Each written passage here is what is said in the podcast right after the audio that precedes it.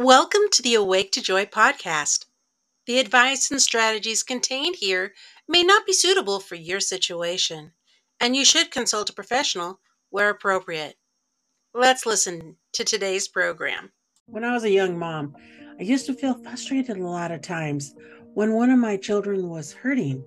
I would approach them and they would have this issue going on in their life. And I wanted to respond in the way that I knew God would. But the problem was is that I couldn't offer godly wisdom because I hadn't read God's word enough to know God, to know how he would react, to give God's word as a salve on their healing that they needed on their heart. So, this is precisely why I prioritized reading of God's word and internalizing God's word, even though I may not fully grasp the reason behind it at the moment. When I was that young mom, I understood that by doing so, that I'm not only enriching my own life and my relationship with God, but I was investing in the spiritual well being of my children. I love my children so much.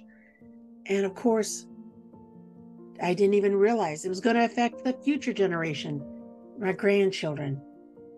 Praise God, it has allowed me to be a source of guidance and support for them when they need it.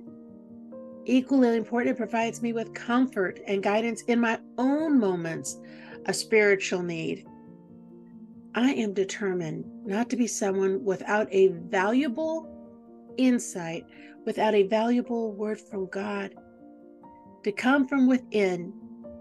And the only way I can get that is by keeping my connection with God close, staying in His Word, and being ready to give an answer for why I believe that God is the healer of the brokenhearted. Remember, because He lives, it does change everything. You have been listening to the Awake to Joy podcast. Views expressed in this podcast are the speaker's opinions. Thank you for listening.